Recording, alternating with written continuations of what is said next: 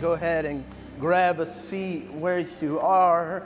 The series is People of Rest, and with the little underscore of in a world marked by exhaustion. Let's go ahead and get warmed up. Turn to somebody around you and say, you look like you could use a nap. No, I'm just kidding.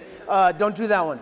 But the idea is, and you heard the announcement correctly, this is something we believe in so much that we actually want to put time back in your schedule so you can practice this thing called Sabbath, a day of rest. Trust me, I'm going to be anchoring this in the scriptures, going to be developing a vision for you. By the time this is all said and done, you're going to understand exactly what we're talking about when we say Sabbath Sunday and resting and all that stuff.